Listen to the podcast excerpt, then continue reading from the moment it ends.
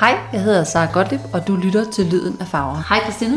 Hej Sara. Gæsten i det næste afsnit er billedkunstner og lysdesigner Christina Augustesen. Men det er meget det, som jeg arbejder med, når jeg laver kompositionerne også i værkerne, og det er jo hele tiden med, at en farve opleves jo kun sådan reelt ved, at man oplever den farve, der er ved siden af. Christina har både skabt store udsmykninger til offentlige rum, og hun har haft utallige gruppe- og soloudstillinger. Det er jo virkelig i lyset, at jeg finder farveinspiration også. Christinas værker er rumlige farveoplevelser, men hvor farven ikke er et materiale på et lærred. Vi kan kun opleve verden, kan man sige, gennem rum og lys. Så, så derfor synes jeg, det er så vigtigt. Farverne opstår derimod i sansningen mellem det samspil, der er i materialet, lyset og bevægelsen i eller omkring hendes værker. Man kan tage sådan en pære, der ligger her, ikke? Ja. Altså, hvis man virkelig var i farvekris over, og man ikke kunne finde ud af at starte et eller andet sted, ikke? Altså, Ja. så skulle man bare begynde at kigge på den. Det er noget af alt det, vi skal høre om i det næste afsnit af Lyden af Farver.